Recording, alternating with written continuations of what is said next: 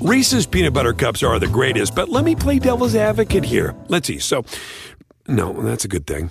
Uh, that's definitely not a problem. Uh, Reese's, you did it. You stumped this charming devil.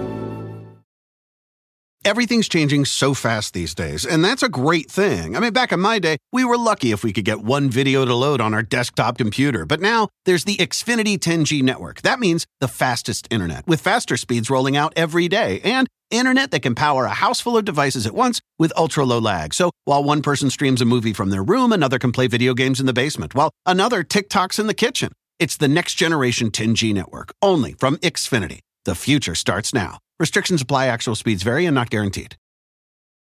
The Bowery Boys, episode 200 Jane Jacobs, Saving the Village. Hey, it's the Bowery Boys. Hey.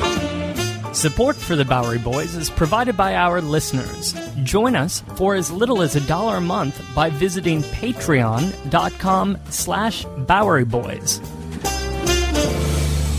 Hi there, welcome to the Bowery Boys. This is Greg Young. And this is Tom Myers. Tom, happy 200th episode oh. of the Bowery Boys. We're, I can't believe we're at this moment. You don't look a day over 100 episodes, Greg. Well, it's because I'm basking in the glow of the individual in which we're featuring this afternoon. An individual that has changed the face of New York City, has changed the face of many American cities, and celebrating the 100th anniversary of her birth. This would be Jane Jacobs, the journalist, thinker, and Go ahead, call her activist. and activist, sure, community activist, and someone who loved New York so much that she was ready to go to bat with the city itself to save her neighborhood, which in this case was Greenwich Village. In fact, Greg, I would argue that Jane Jacobs didn't just love New York, but she loved cities. She was somebody who fought for cities throughout most of her life. She was an urban street fighter, or at least a fighter for urban streets.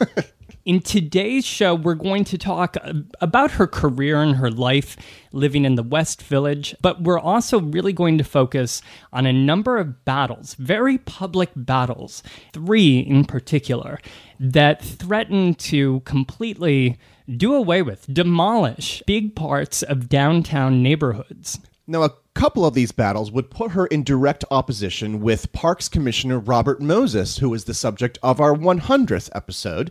He was, of course, the powerful city planner of New York City who transformed New York City via uh, new highways that often tore through neighborhoods. Now, Jacobs is often presented as a knight in shining armor, and for much of this story, she will be the heroine at the front of our tales here. Although we will get a little nuanced about her legacy near the end of the show. And we have a special surprise. Uh, in today's show, we will be joined uh, by the voice, by a recording of Jane Jacobs. Now, some of you may not be aware necessarily of who Jane Jacobs is, so we're going to give you a proper introduction with this show. But I think that you are aware of her and her spirit and her legacy every time you walk through the streets of the West Village.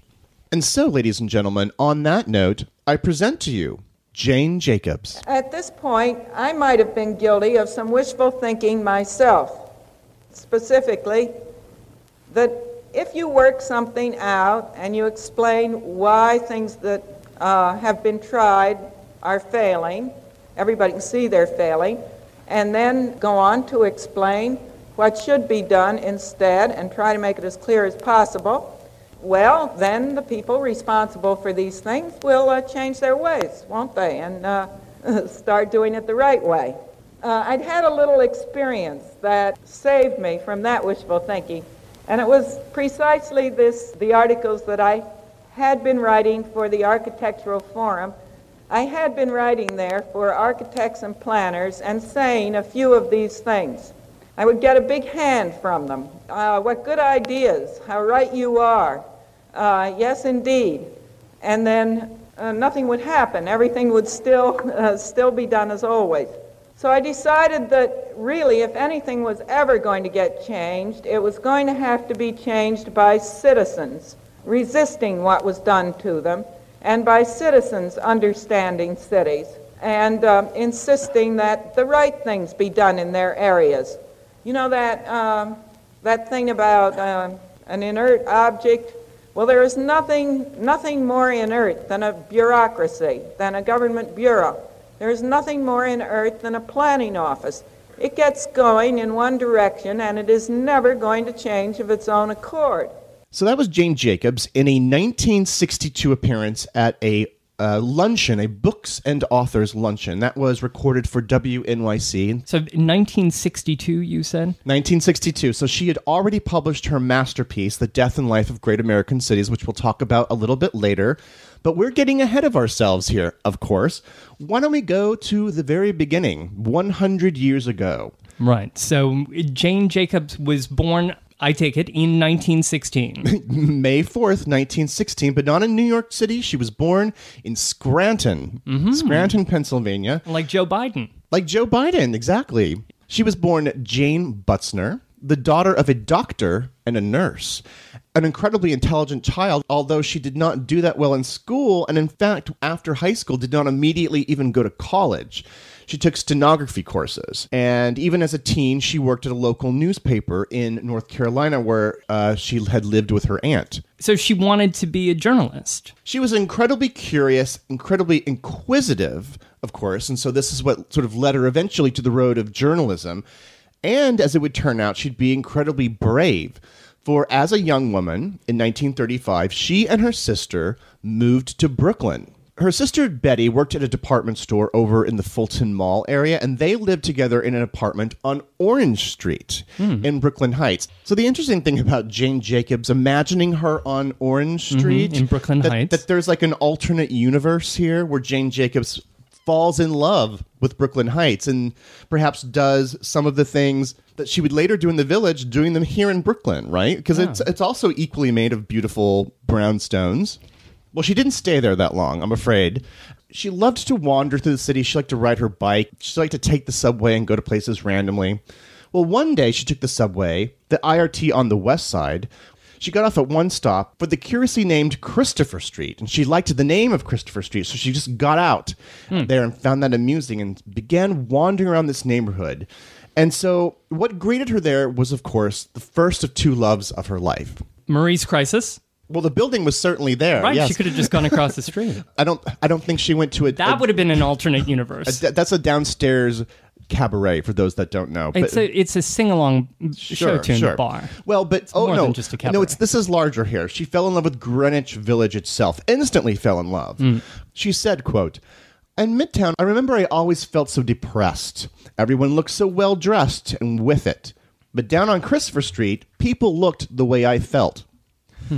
It's going to be here that her theories of city planning come from and would always be a backdrop for Jane's entire life here in New York. And and this is the 1930s, like 1934, 35. Right, Um, 1935. And so, w- what was the village in 1935? Yeah, so what was the charm of the village here? Yeah. So and by the way, we're talking and we're talking here in the 1930s, Greenwich Village and West Village. It's all It's all one village. yeah, yeah. It's the words West Village didn't even appear in the New York Times until the 1940s. And we're also talking here about what's called the South Village, which is most of the area underneath Washington Square Park into Soho, right? So, and that was an Italian neighborhood at this time. Okay. And we're also talking about the Depression. in the throes of depression.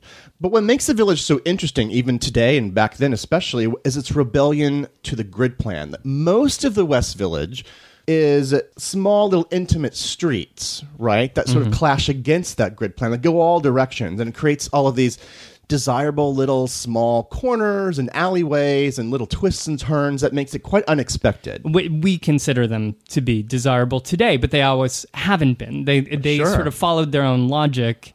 Of course, when you say the village, people also know that that's sort of shorthand for New York Bohemia and has been since the late 19th century. Uh, this foundation of the arts and more free thinking down here uh, may have been one of the things that she found very appealing, actually. By the 1930s and 40s, you already had artists that were centralized over on West 8th Street. North of Washington Square was a big artist enclave. The village was, of course, by the late 1940s, the heart of the beat movement. All of their hangouts and all these music venues would be there. Of course, the 50s folk music scene would then happen, as well as the gay and lesbian scene would also flock to this neighborhood as well. So back in the 1930s, then when when Jane is getting out of the subway and kind of walking around, she's seeing some element of this counterculture as well as kind of village style street life. She's seeing it and she's feeling it. so when was Jane lucky enough to mm, to move herself to the village? Almost immediately after she discovered it, she and her sister moved to 55 Morton Street in the fall of 1935. There, she lived and began her life as a freelance writer. By the early 1940s, she and her sister moved into a new apartment at 82 Washington Place. So that's another apartment here in Greenwich Village. Is that about like around Sixth Avenue? Yes, just been very near the park, just a block away. It was during a party in, in March of 1944 that her sister brought home a guy from work, and his name was Robert Jacobs. He was an architect, and both Betty and Robert worked at Grumman Aircraft Engineering Corporation out in Long Island, right? Because it's World War II. Yeah, so it was a hugely popular and one of the biggest employers in Long Island, actually. Well, Robert met Jane, and well, as Jane would later say, quote, Cupid really shot that arrow, unquote. so here are- her two loves here together, in Greenwich Village and this man she loves, Robert. In 1947, she and Bob buy a three story building at 555 Hudson Street. And this is where she will live for the remainder of our story here. They fix the place up, and it was their home. And the neighborhood, which year was that? 47? 1947. Right. So so this corner of today's West Village, which is so trendy and so unbelievably expensive today, was not that way at all. Obviously, in 1947, it was working class. Uh, there were longshoremen who lived around. Yeah. It wasn't a super wealthy neighborhood. No, but it was a strong community and was probably a little salty, a little rough around the edges. And also, I should add that what what Jane and Robert are doing here is kind of the opposite of what people are doing in, you know, in the late 1940s, where you usually had white middle class families fleeing Right. New York by this time, or the the beginning of this idea of living out in the suburbs, Right. And post war. Right, but buying an old dilapidated building, it was a little bit unusual for the day. Now, you mentioned she had two loves. I would say she had a third love. Um, that is the love of writing because she came here, you know, she took a job in stenography, but she wanted to be a writer. And she got a job early on writing short features about the city, about her little explorations of different neighborhoods, and got them published, among other places, in Vogue, where she was getting paid hmm. $40 an article. She sounds like she would be a tremendous blogger if she lived today. She wouldn't be getting paid $40 a post. well, no, she wouldn't. That's actually really sad. However, she was she could get paid um, much more than her stenography job writing these short articles. And by 1943, she left her stenography work to work at Iron Age magazine. So she had entered into publishing at that point, and the next year started working for the Office of War Information and for the publication called Amerika. That's with a K, Greg. Kind of like Life magazine, just portrayed America very positively for exports uh, during the war. And that was before she bought the building with her husband on Hudson Street. Right. Right. It- This is all about the same time. Sure. And she would continue even after the war working for Amerika all the way until 1952 when the publication moved to Washington, D.C. And so she looked around for another job and found one at Architectural Forum. For forum architecture? Forum, yes, architecture. She wasn't a trained architect, so she received kind of a crash course from her husband about how to read buildings, how to how to talk about them, and talk about new developments that were underway. And by this time, she was street smart too about Right. New York, so she could tie them together. And it was a really important time to be there because it's the early 1950s and there's a lot of post war development happening in the New York area, but also elsewhere in the country. And she was interested in the way that city planners were hatching up these new ideas, right? To clear away existing blocks of usually residential and commercial buildings um, and replace them with new modern structures that had a much more futuristic vision of what the city should be like. Remembering that, as you pointed out before, post war, there was a real fight going on between you know the future of America being in the cities or being outside the cities and suburbia. So cities were fighting for their own survival, and many were fighting to keep middle class residents from fleeing to the suburbs. So she found herself here at Architectural Forum getting to cover architecture and development in this very important phase of American history. But not not just in New York, though, right? She's already looking, casting her gaze over the whole country. And she was sent in 1954 to cover um, the development that was happening down in Philadelphia. Philadelphia's master builder, there, Robert Moses, was a, a, man named Ed Bacon. And so he was doing all of these modern developments of his own to keep the city sort of relevant and modern. And he took her on this tour of new developments, urban renewal projects that were happening. And she would talk and write later about how she reacted uh, to what she saw. You know, she saw it, basically, he would take her to one street where, where, you know, it kind of reminded her of her West Village neighborhood. You know, lots of people out on the sidewalks and people coming in and out of stores and people hanging out on the stoop. And he'd say, See, this, this is the problem. This is going to be cleared away and she'd say my goodness that looks that looks fantastic and then he'd say and we're going to replace it with this and it was like some characterless concrete building with a big plaza around it with maybe a patch of grass and virtually nobody um, around interacting with each other. And she would say later how she turned to him and said, But where are all the people? Why, for instance, weren't people walking in the areas that uh, all the artist conceptions had shown full of happy promenaders? They weren't there. Why did stores that uh, look very cheerful, and um, we're supposed to uh, be doing a great booming business in the plans, actually uh, go empty or languish. Uh, why did they look so grim, too?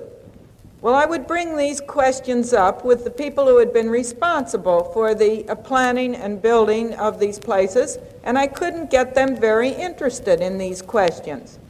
I got instead quite a lot of alibis, mainly boiling down to uh, uh, people are stupid. They don't do what they're supposed to do. There was plenty of bafflement, and this was where uh, the curiosity came in. That didn't seem like a sufficient answer. I didn't know what the answers were. I didn't know why uh, people weren't doing what they were supposed to do, but I did know this much that if people weren't uh, behaving in a perfectly natural, everyday way, the way they were supposed to behave, then something was at fault with the theories about how they were supposed to behave. So this really brings up, you know, this central concept, right, in Jane's writings, in her philosophy, in her activism later, which was that there seemed to be a disconnect between what city developers and planners thought was good for the city and what would actually be good for residents. It was almost like the planners weren't thinking about the well being of the residents, or they no. were in a theoretical way. Right? Theoretical human beings, right? Like people, not what they actually did in their everyday life, but what how they should conduct themselves. And to be fair, I think that these d- developers and planners were absolutely trying to do what was best for the city, right? And they were using these new concepts of the city fighting off middle class flight by building better roads and new apartment buildings that had parking spaces and things like that. These were ways to hold people into the city and and the roadways would keep them moving about and not frustrated. And so these were well intentioned, right? But she was looking at the streets. She was looking at the developments and saying, yeah, but the people who live here, their lives are not getting better by these changes and these developments. They're actually getting worse. And the thing is, Greg, Jane wasn't afraid to write how she felt about it. So she wrote a scathing review of what was happening in Philadelphia mm-hmm. and kind of shook things up, rattled some people, and made others think, who is this crazy woman? Right? she doesn't have any formal training. She's not is she even qualified to make these kinds of statements? Well, er, yeah, earlier I had said she was a brave person, a brave woman here. So she was going off really with, uh, she had a lot of conviction, it sounds. Right. And th- the next year in 1955, a minister from Harlem and the head of the Union settlement of East Harlem brought Jane uh, up to Harlem to the site of some of these big developments that were happening, took her on a tour so that he could show her firsthand how he felt that she was so right in her theories about these new developments not at all being good for the residents. Now, here's a clip of Jane talking about her tour with Kirk. We didn't, um, he didn't seem to have any plan about what he was showing me. Uh, it all seemed very aimless in a way. We would just walk, and uh, since he was a public character, we would stop every little while, or somebody would stop him. I would eavesdrop on the conversation. Uh, we would stop in at stores, we'd stop in at housing projects. He'd point out local uh, landmarks, uh, which a local landmark may be a candy store, you know, and nobody else would notice it. He'd tell me a little about its history, what went on there. And at first it seemed I couldn't understand what he was getting at, why exactly he was telling me these things, except they were all very interesting. But it was a little bit like a, a big basket of dry leaves being thrown up in the air, and uh, what do you make of that? But gradually, it began to make sense to me. I began to see that just out of the accumulation of all of this, that I was beginning to understand how things worked in that area. Many, uh, many little details of cause and effect. Uh, actually, these same uh, things in slightly different detail, but the same principles, were at work in the area where I lived. But I just had, um, and in many other places, but I just had not thought to look at them in this way so that experience really had impact on her thinking going forward. Just this little, this eye-opening tour of East Harlem. And all of this would happen right in 56, 57, 58, all at the same time that the Rockefeller Foundation was beginning to award grants um, for research in city planning. And so in 1958, they gave Jane a grant to fund her field research of what was happening in these massive new um, urban development programs and funded for three years. I mean, this is important because not only is she intelligent, bold, and intuitive. Now she's well funded, right. right. Which is always a good thing. And so it's for three par- years. And so it's because of this that she's able to make these like really important strides in a very key moment in New York history. And that research that she would conduct would culminate in the publication of her book in 1961, which I'll talk about in a minute. But the thing that I find amazing, okay, so all of this is happening, mm-hmm. right? And like her professional career. That is her professional career. Uh-huh. She's cycling from Hudson Street up to Midtown, where she's working at Rockefeller Center. She's starting to take on th- the big redevelopment projects uh, that the city is planning. And at the same time, when she goes home back to her West Village apartment, she's confronted with the reality that in the late 1950s, her very park, Washington Square Park, is being threatened by basically demolition or by the prospect of plowing a highway straight through it. So back up a minute, like where did this begin with Washington Square Park? Because it's always been a park that's been changed and things moved around a bit. Sure, but yeah. also by the 1940s, you're also beginning to see the birth of like pe- bohemians hanging out, folk musicians by the 40s and 50s here, right? Right. So this is the culture of the park, but now you're saying that the park itself is under threat it's under threat um, because all powerful parks commissioner and master builder for the city, Robert Moses. And folk music lover, Robert Moses. no, just just kidding. Um, he did like to go to the opera. And that's a good point, Greg. Let's bring this up real quick because I think in some ways, if we rewind 100 episodes uh, to episode 100 and Robert Moses, I hope um, that we didn't oversimplify his character. Um, because Robert Moses was somebody who lived in New York City, he loved New York City. Mm-hmm he he was maybe the most powerful person in New York City. That's true. For many decades, he loved walking along the city streets, through the parks, going to the opera. Like he was a New York City dude. He just came at it from a different direction. I guess is a sort of a charitable way to say it. Well, he tackled the biggest problems that were facing the city, and there were daunting problems in the 1930s during the Depression and 40s, pre and post war, 50s, as people were fleeing to the suburbs, 60s during tensions, mounting racial tensions. Like he was behind the scenes, behind the administrations during all of those decades, fighting to make the city work better. He was building bridges, he was building expressways, he was building tunnels, he was building parks, he was building pools. Okay, okay, but some of these massive changes, of mm-hmm. course, are ripping out things that people find very important and vital to their lives. And so one of those things being Washington Square Park. Yes, Washington Square Park has the distinction of actually getting in the way of a number of his other projects. Mm-hmm. Okay.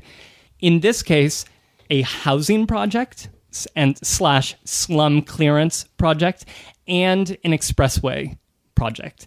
Now, he was already pushing through the Cross Bronx Expressway in a heartless manner, right? At the same time, just driving a wedge through these vital communities in a way that they will never recover from.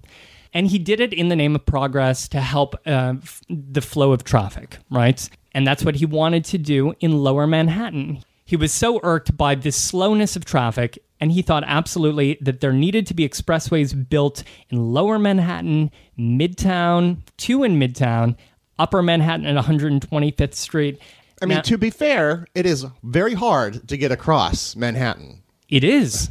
Yes. And in a speedy, in a speedy, efficient way, and, And- to this day, Right, and um, and that's part of the legacy of Jane Jacobs.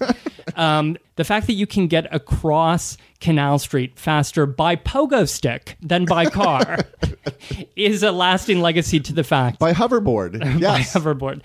The Midtown expressways and the 125th would be basically shelved. Okay, immediately. But this lower Manhattan Expressway still had legs, and he saw it as absolutely vital, especially if the other expressways weren't happening. There had to be one expressway one. that crossed Manhattan, And this, which they would call Lomex, and which we will call Lomex, right? uh, for lower forward, Manhattan Expressway. seemed the most doable, the most natural, because of course the buildings that stood in the way Mm-hmm. and the the structures and the places that were here were older. Most of them were run down, very very old architecture. I think we should probably map this out. The proposed route of the Lower Manhattan Expressway, Lomex, was from the Holland Tunnel down to Broome Street, across Broome Street, all the way over to about Chrystie, and then up to Delancey, right? And and over the Williamsburg Bridge with another splinter that went down Chrystie um, along Sara Roosevelt Park and over the Manhattan Bridge. but essentially, if you can't visualize that, if, but, but you know those streets, everything on those streets would have been demolished. And it took different forms over the many years because this was first proposed at the end of the 1930s, in mm-hmm. 1939, and then throughout the 40s and 50s, and it would fight on into the 1960s. Hmm. And that would be an elevated structure that would cut through there. The, yes, the initial proposal was to be an elevated 50 feet in the air. Okay. And the best part of all for the city, Greg, is that it wouldn't have cost the city very much at all. In fact, you know, there were various figures about how much this thing would cost. Uh, Uh, $80 million, $100 million, later $150 million. Because of Eisenhower's highway bills, the federal government would fund interstate highways to the tune of about 90%. So Moses knew about this. He saw it coming down the line. So he saw that he could get the federal government to pay 90% of it because it connected New Jersey with Long Island. Okay. so as long as it was part of this bigger structure, they could actually like pay less for it. Right, and then the state paid almost ten percent. The the city of New York was only on the on the hook for a couple hundred thousand dollars. It was like hmm. really cheap for the city, quote unquote, to build this thing. Of course, they would have relocation expenses and logistics to deal with, but in terms of like building this huge expressway. Between the federal government and the state government, basically the price had been taken care of. Well, Moses always knew how to move his chips around the table, so to speak, in this in this way. It's why so many things were funded because he got very clever with funding from different sources. And it's and this is it's gripping. But mm-hmm. but back to Washington Square Park here. Right. What, how does it affect the park? it was in the way. Washington Square Park was in the way of Fifth Avenue traffic going to Lomex, mm-hmm. right? traffic couldn't couldn't get around it. It didn't make sense the way that it was set up. And so he proposed plowing 5th Avenue straight through the park and calling that four-lane highway 5th Avenue South. Hmm. So then they would essentially be two tiny parks as What- opposed to one grand old classic park. there were many different proposals to deal with this because the community was not happy. They were not hmm. having this. Organizers in the village, including Shirley Hayes, had rallied residents and organized groups to fight these plans. And so they were already very much involved in saving Washington Square. Hmm. At a point where Jacobs was busy running around, you know, to Philadelphia and working at Architectural Forum. It wouldn't be until 1958 that Jane Jacobs would attend her first meeting and then get involved with this group to save Washington Square Park. She brought with her a certain know-how of how to work the media, and she she had a whole network of architectural critics and other journalists who could help in the cause. And Shirley Hayes was also very effective at recruiting like Eleanor Roosevelt to fight on their behalf. And they really worked the press. You know, they they showed pictures of kids, their own children playing in the park, and conjured up this image that my God, you're taking away this leafy paradise, and where are our children going to play? And she would participate in these huge rallies that would be in the park that would not just be these community organizers but it would be bringing in these other groups bringing in the folk singers who who gather on sunday gathering the artists and the writers from the coffee shops around the corner right? They would bring in all these different energies and focus it here in the park for this one purpose which was to essentially save their way of life here And in the end, they won. On June 25th, 1958, the city voted against Moses' plan, and Jacobs and her pro Washington Square forces celebrated by not cutting a ribbon for the, the mm-hmm. park, but tying a ribbon around the park. wow Even though just a couple blocks south of the park, already Moses had cleared away block after block after block of apartment buildings and stores in the name of, quote, slum clearance, and had constructed Washington Square Village, mm-hmm. which was part of this master plan to build this new modern city connected by superhighways. this type of housing renewal would sneak back into Jane's life just a few years later. Jane had something, however, even bigger up her sleeve or about to hit the press. And Moses, even though he conceded on his Fifth Avenue South plan, he was ready to push harder than ever to build his lower Manhattan Expressway. So, how did this whole battle play out? The battle royale between Jane Jacobs and Robert Moses, as we now in legend define it. We'll find out after this. On April 19, 1995, a federal building in Oklahoma City was destroyed in a domestic terrorist attack. Just days after the bombing, America discovered the perpetrator was right wing extremist Timothy McVeigh, whose mindset and values are still very present today. It's an American tragedy, but one I still remember very vividly. But there is so much more to the story than what you might remember. Take a deeper look into this moment of history with the podcast Homegrown OKC, hosted by Jeffrey Toobin and based on his book. The Homegrown OKC podcast is about better understanding the political environment in our country today. In particular, I found fascinating all the original archival footage used in the show, sounds which brought me back to that time, but with a richer understanding of events. These episodes were thrilling to listen to. That's Homegrown OKC. To listen, search for Homegrown OKC in your podcast app. That's Homegrown OKC. This episode of the Bowery Boys is brought to you by Harry's. Everyone knows good things come in sets of three. But now, what does that have to do with anything? What is, And now, back to Jane. I I don't know whether to be amazed or I suppose I should be flattered that um, word got around that I had somehow whipped up this book uh, during the fight uh, as a campaign document. Uh, I would love to be able to uh, carry on a job and a fight against the city and whip up a book at the same time. But as a matter of fact, I guess for most writers, and certainly for me, uh, writing a book is a very long, lonely process. You feel as if you are talking to yourself interminably. Um, it's an act of faith. You wonder uh, whether you'll ever really be talking to anybody else besides yourself.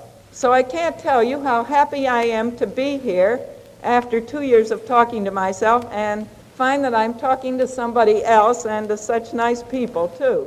Well, that was Jane talking a little bit about the writing process for the book that would come out in late fall of 1961, a book that would, I think, to say it modestly, a book that would change the world.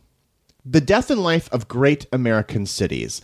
Now, Jane had been working on this since 1958, since these trials and tribulations down in mm-hmm. Washington Square. I would call the book a very sharp, measured, but severe response to about 50 years of urban solutions that were happening not just here in New York, but all over the United States. All of them so called evolutions for human urban living. Like the theories of our old chum Le Corbusier. There he is. these uh, these domiciles uh, that were essentially towering futuristic like monoliths mm-hmm. right that For were the just Jetsons. exactly it was a we were heading towards a jetson way of life here mm-hmm. right and so jane her principal Jetson. theory jane jane not jetson jane jacobs Oh, I go- guess that was Judy. Sorry.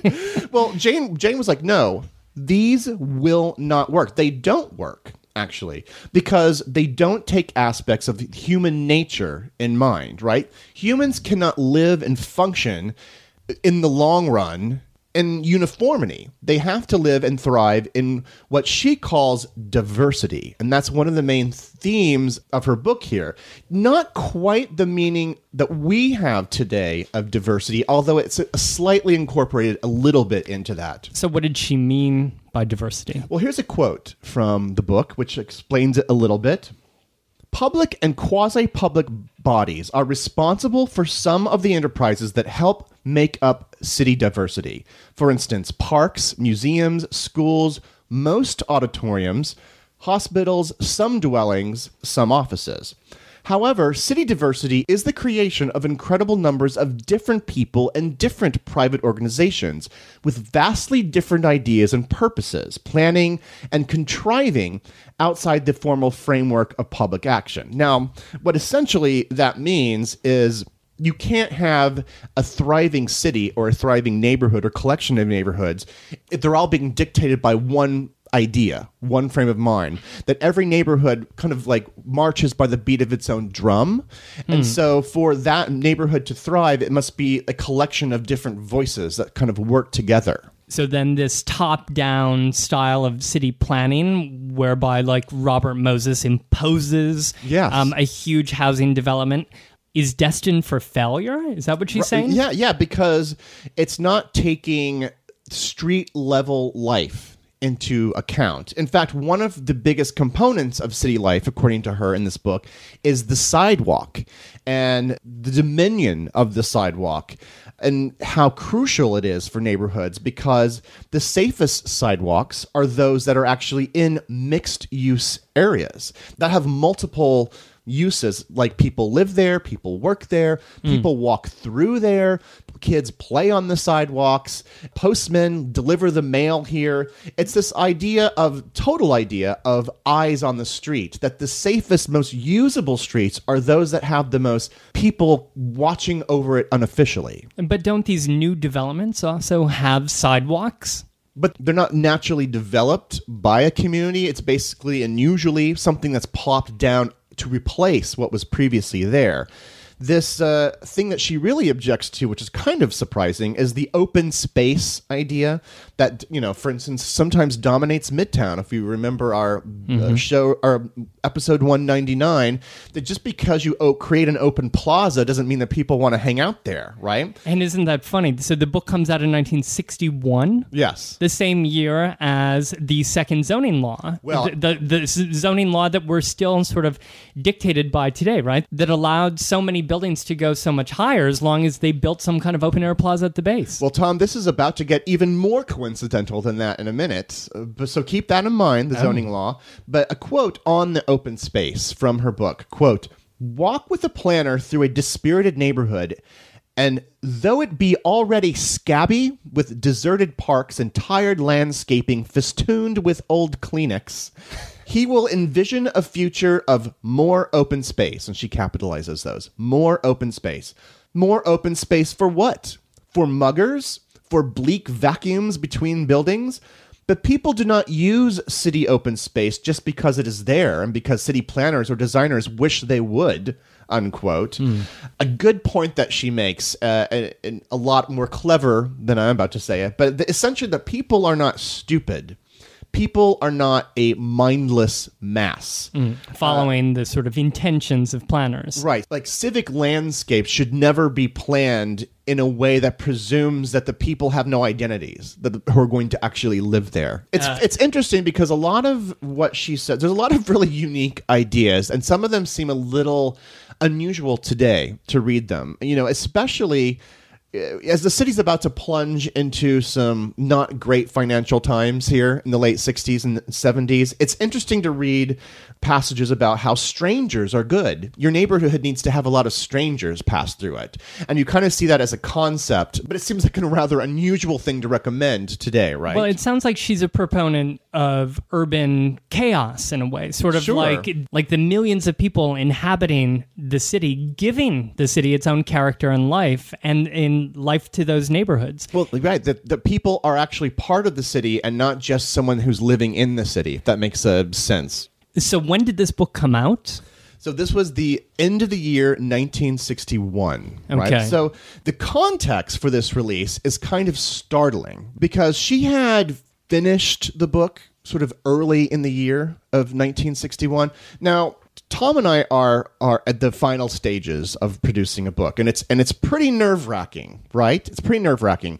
Could Yes. you imagine putting together the finishing touches, running around, pulling your hair out, and then finding out that your neighborhood was going to be demolished? For that is exactly The uh, very thing that she's writing about. yes, She is also about to become subjected to.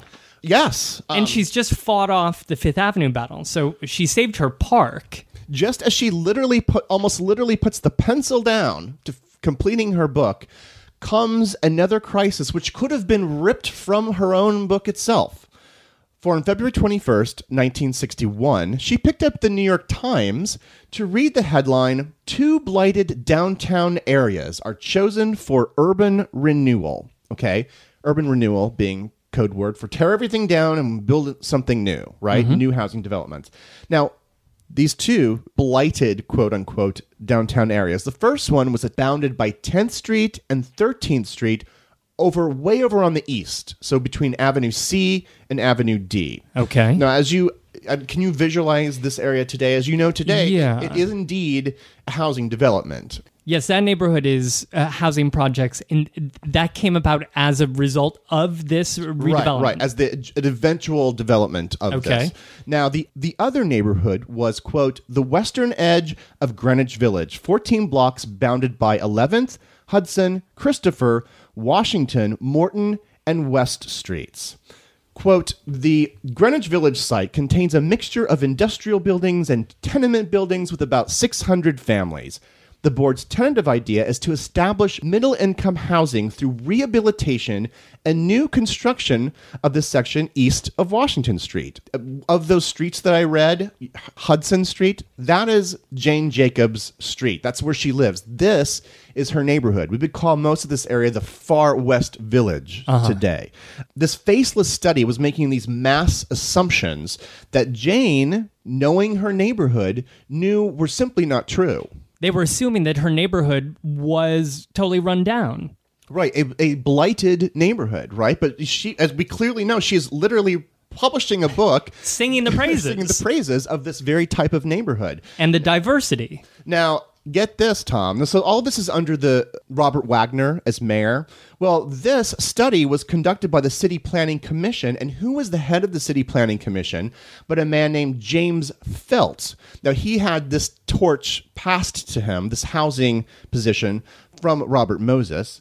But he felt was the man responsible for the 1961 zoning resolution that you had ah. just mentioned and that we had mentioned in our last podcast. My word, he felt responsible.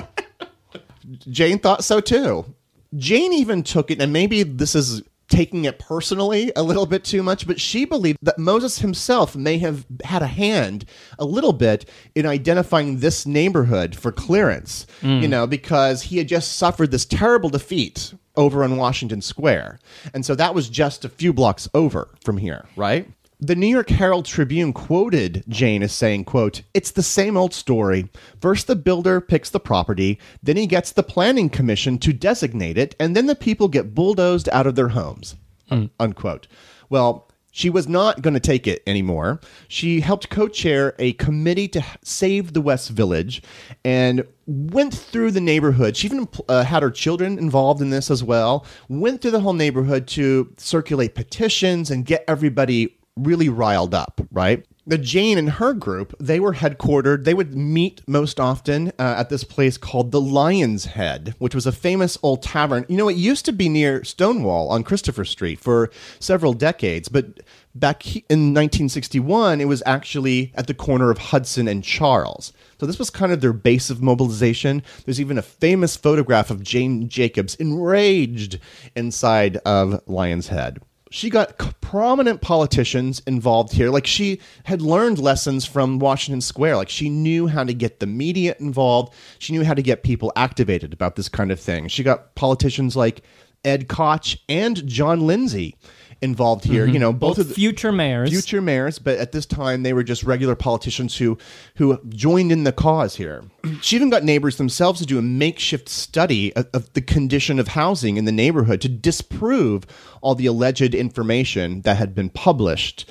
She also filed a lawsuit against the city that very spring, Jacobs versus the city of New York, forcing the city to justify its decisions here to demolish this part of the West Village.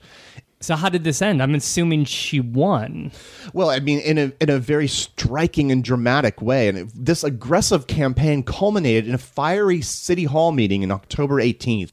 A story on the front page of the paper the next day said, "quote Angry Greenwich villagers caused an uproar in City Hall yesterday when the City Planning Commission designated their neighborhood a blighted area suitable for urban renewal." The villagers, led by Miss Jane Jacobs, chairman of the committee to save the West Village, leaped from their seats and rushed forward. They shouted that a deal had been made with the building developer, that the mayor had been double crossed, and that the commissioner's action was illegal. James Felt, the commission chairman, sought vainly to restore order by pounding his gavel. Then he called on the police to remove the unruly from the room. Felt then called a recess, sent for more policemen, and then left the room. The villagers remained in their seats, chanting, Down with Felt! Down with Felt!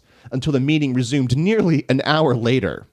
So Wow. it was getting very heated here. So on October 23rd, 1961, this plan to give this area up for housing renewal, well, the, it was permanently shelved. And then one year later, Felt stepped down from the City Planning Commission. So in 1962, like it, he had had enough and, and yet another community victory by Jane Jacobs. So things seem like they're going well for Jane, right? The, the book's out, great reviews. Now she's she's her neighborhood's saved again. And after they helped save Washington Square Park, the city threw Lomex on the back burner for a little while. But in 1962, it resurfaced as a project uh, that was being pushed forward by Mayor Wagner. Now, this story gets a little bit complicated. Greg, I'm showing you this binder.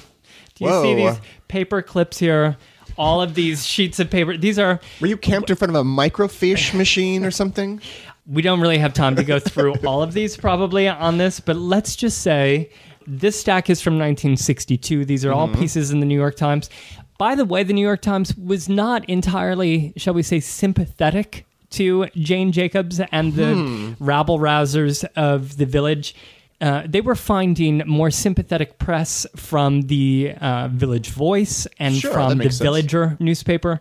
The Times was more sympathetic to Robert Moses. So when you dig through the Times archive, you see, you know, plenty of big profiles. Like here's a big thing from 1962, a feature on Robert Moses where he's, quote, Moses berates critics of cities. So he takes on the critics. He doesn't mention Jane Jacobs. However, just four months after Moses criticizes everybody, Mayor Wagner announces that he is resurfacing the downtown expressway plans. The very same plans that would have ripped through Broome Street, Kenmare Street, Right. essentially all of Soho and much of the West Village, right? Right. It's a little bit later. Plans have shifted. They had tweaked some of the plans. But things were different now because there had been so many fights against Robert Moses and against the city. Neighborhoods felt a little bit more emboldened now to try to fight the city and protect their neighborhoods. Well, again, this was a thing from her book, giving power to the community. And so it seemed like they were empowered. So Soho and Little Italy is looking at this horrible Lomex um, development, and they recruit Jane Jacobs in 1962 to fight alongside them. She, in turn, you know, brings in other people to the fold. In the summer of '62, Eleanor Roosevelt even writes a letter in support of the neighborhood and against the projected development. From the August 10th, 1962 New York Times, Quote, nearly 100 persons staged a protest last night to the proposed $100 million lower Manhattan Expressway. Under a steady downpour, the march began at 7.30 p.m. at Sullivan and Broome Streets and zigzagged crosstown to Broome Street between Mott and Mulberry Streets. There, 13 speakers stressed that the elevated highway would needlessly uproot nearly 2,000 families from the Broome Street area and called upon New Yorkers to oppose its construction. And they scored a victory on December 6th after a testy six hour city council meeting in which one of her allies, an assemblyman named Louis DeSalvio, actually created quite a stir early in the morning by saying that, quote, only one old man whom he described as, quote, stubborn and cantankerous was in favor of the expressway. he did not mention any names. Oh, I think we know who that stubborn old man was. Mr. Cantankerous. Later in the article, Mrs. Jane Jacobs, chairman of Stop the Lower Manhattan Expressway Committee, called the proposed highway a quote monstrous and useless folly. She dismissed arguments for the plan as piffle. Indeed, the, the mayor shelved it again. It was a victory for the community activists, and it seemed like Broome Street had been saved. That was 1962, mm-hmm. end of the year. However, Greg, only six years later, Lomex would once again rear its ugly head. Robert Moses was not going down. He was nearing the very end of his very long and illustrious mm-hmm. career, and he wanted this damn expressway to be built. His reputation had been severely damaged by this time by many things, not least of which the World's Fair was one in 1964 65. Right. However, they had modified their plan to make it somewhat more attractive. They decided that it would be a depressed roadway. That is, that it would go underground, right? And then kind of be covered a, a bit. So imagine standing on the south side of Broome Street, looking north and seeing a crevice in front of you, right? and way down underneath a, uh, a superhighway. A sunken superhighway. Right. This was now the eighth time that Lomex had been proposed, right? It's now the belower Manhattan Expressway. the below. And now it would only displace 800 families and move 400 businesses. oh, okay. They even tried to sweeten the deal by announcing that Seward Park High School uh, in the Lower East Side would build an annex over Lomex because it would be depressed and you know into the ground so there would be all this room over it these air rights could be given off to schools and other community functions and that there'd be these great outdoor spaces that could be sort of built around the peripheries and over it Yeah, this doesn't sound very much like the diversity that Jane Jacobs spoke about in her book. Sounds like the opposite. or fresh air Or Fresh air, yes. Well, speaking of Seward Park uh, High School, on April 10th, 1968, they held the big hearing, right, in which the public was invited to come and speak to the planning committee about this. It was packed with protesters, of course, including Jane Jacobs, who turned to address the crowd of many of her friends and community activists. And when they realized that they weren't really being listened to by the uh, the people in charge sitting on the stage, they decided to do something dramatic. About 50 protesters from the audience started chanting and rushed toward the stage and marched up the stage uh, where the officials were seated, along with the stenographer, and marched across it as officials yelled to stop this madness. In the rather chaotic moment, the rolls of the stenographer's notes were tossed into the air, right? in this dramatic in this dramatic moment. And and Jacobs yelled out hooray you know now there are no notes. There's no like official record that this meeting has even taken place. They haven't fulfilled their obligation to to to have this community meeting. Long story short she was arrested. And What, what mayhem she's In- caused. And a week later, she wasn't just charged with some light charge of disorderly conduct. She was charged with inciting a riot, which seems a little bit heavy handed. And so, in 1969, Mayor Lindsay officially killed off the Lower Manhattan Expressway, saying that it was dead, quote, for all time. That is thanks to years of work by community organizers, including Jane Jacobs. Ironically, though, by that point, Jane Jacobs, who had been instrumental in defeating Lomex and all these other devastating and destructive development projects, Jane and her family had moved out of New York by this time and moved to Canada. And her move was caused not by her years of battles with Robert Moses, but because her her husband had accepted a position in Toronto, uh, designing a hospital, and because two of her sons were old enough to be drafted into the Vietnam War, something to which she was incredibly opposed. And in fact, on top of everything else, Greg, that arrest that she had at Seward Park High School, that was not her first arrest. Um, Oh, she'd had a few, yeah. she had had several, and in 1967, she had been arrested along with many other activists, including Susan Sontag, in a three day anti war rally. So she was also an anti war demonstrator and felt strongly enough about it that uh, they were inclined to move to Canada, and they did so in the summer of 1968. And lived there for the rest of her life, right? She did, and she'd continue to follow the developments on Lomex, um, reading about it in the newspapers from Toronto. Also, living in Toronto, she continued to finally focus on her writing.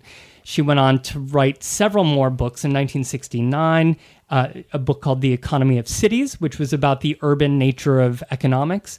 In 1980, The Question of Separatism on the Fight for Quebec's Independence. Four years later, um, a book called Cities and the Wealth of Nations. Her husband Robert died in 1996, and Jane passed away in 2006 in Toronto. Now there there is an interesting souvenir of the Jane Jacobs legacy, I would say, that still exists in the far west village.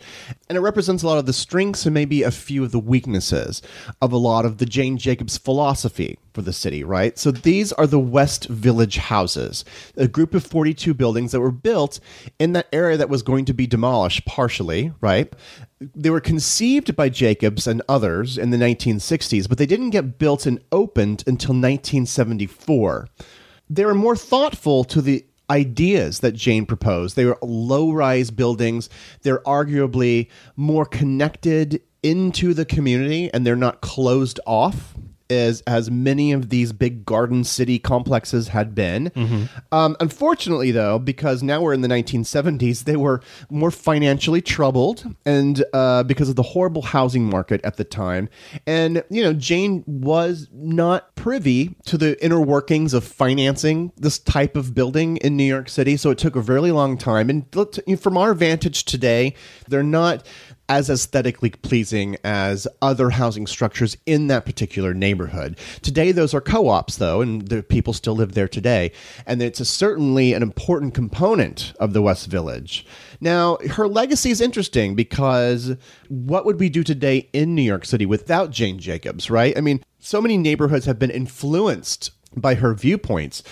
A lot of people accuse her of you know, setting gentrification onto its current ascent, right? That the idea of preserving these neighborhoods basically just makes them open for people with greater wealth and greater means to move into these neighborhoods, right? Because, because they're functioning. And wasn't she attacked on this even when her book came out? That you know, on one hand, you had the city trying to build affordable and middle class housing. And she was saying, no, don't put up all that affordable housing. Keep the status quo, keep the sort of chaos of the city streets, and, you know, let it sort of work itself out. Her position was actually applauded by people, ironically, on the right you know, mm-hmm. who wanted the economy to sort of like deal with it, uh, you know, let the forces of the market deal yeah, with yeah. things instead of city planners coming in and trying to help other people out she had a very middle class viewpoint, right? That this is how an ideal middle class neighborhood should operate. But of course, that leaves a lot of people out. And, you know, also to be fair, a lot of this is a very white perspective. And it doesn't take on a lot of the nuances, especially the things that happened later in more minority neighborhoods. Although I'm sure she would take issue with that. And she, she would. It, it's more of a naive point of view, not, not so much that she was completely blind to it.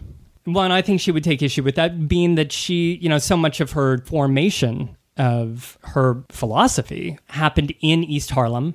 But I can't help think, I mean, especially going through all of this, her incredible story here, how much some of it is really almost plucked from today's headlines, right? How a lot of her ideas are almost more vibrant and important than ever. I would say that many of these concepts are now sort of core principles in the new urbanism mm-hmm. movement, right? That it's about sustainability, sustainable neighborhoods. So for that, we say thank you, Jane. Thanks, Jane. And thank you, listener, for joining us on this celebration of the life of Jane Jacobs. And for more on this, I would recommend uh, the book Wrestling with Moses by Anthony Flint, how Jane Jacobs took on New York's master builder and transformed the American city. It's a great read that really documents the battle between Jacobs and Robert Moses. Check out the blog, BoweryBoysHistory.com, where I'll have a variety of pictures of Jane in various scenes of strife and protest. And a, and a few, I'm sure, of Lomex. Oh, and a few of Lomex, the very frightening uh, drawings, depictions of what Lomex would have looked like. Of course, join us on Facebook, on Twitter, and on Instagram. And a special thank you to all of our patrons who have joined us with their support at patreon.com slash Bowery Boys. We have a special for our patrons coming out. Greg and I will be reading excerpts from our forthcoming book, Bowery Boys Adventures in Old New York, which is for sale, pre sale. and we're just actually wrapping up the final third round edits. I'm actually, Greg, going to be um, heading to Jane's old neighborhood right now to stomp around the West Village and do uh, just one last fact check of the map. Wow, excellent. Well, you'll never see it the same way again. You'll probably want to include Jane in, in more in more entries. So thanks for joining us for our special 200th episode. Tom, I didn't get us any cake, but maybe uh. maybe we could just get a cocktail later. so, it is St. Patrick's Day. Oh, that's true. Well, thank you very much for listening. Have a great New York week, whether you live here or not. See you real soon.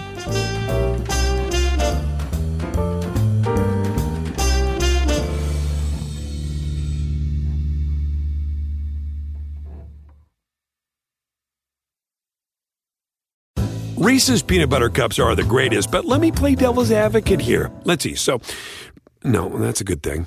Uh, that's definitely not a problem. Uh, Reese's, you did it. You stumped this charming devil.